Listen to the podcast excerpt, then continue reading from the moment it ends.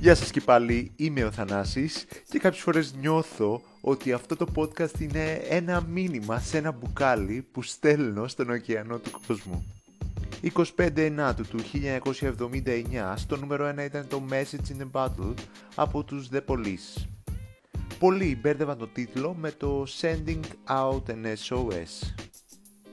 Ήταν το πρώτο single από το δεύτερο τους άλμπουμ Regatta de Blanc. Είναι γραμμένο από τον τραγουδιστή και μπασίστα του group, τον Sting, και μιλάει για την ιστορία ενός ναυαγού σε ένα νησί, ο οποίος στέλνει μηνύματα μέσα σε ένα μπουκάλι, ψάχνοντας την αγάπη.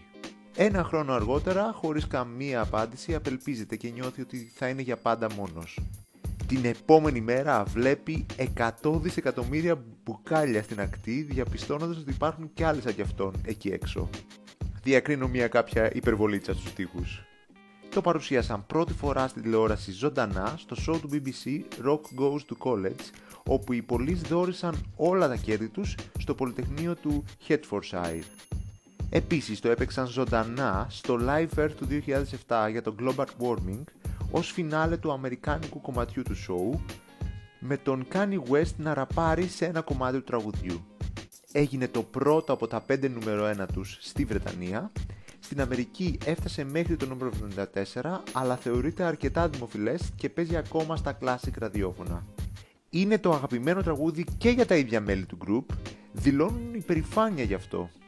Το Rolling Stone το έβαλε στο νούμερο 65 στη λίστα με τα 100 καλύτερα τραγούδια με κιθάρα όλων των εποχών. Το μόνο που μένει είναι να απολαύσουμε αυτό το πολύ κλασικό κομμάτι. Τα λέμε αύριο στο επόμενο.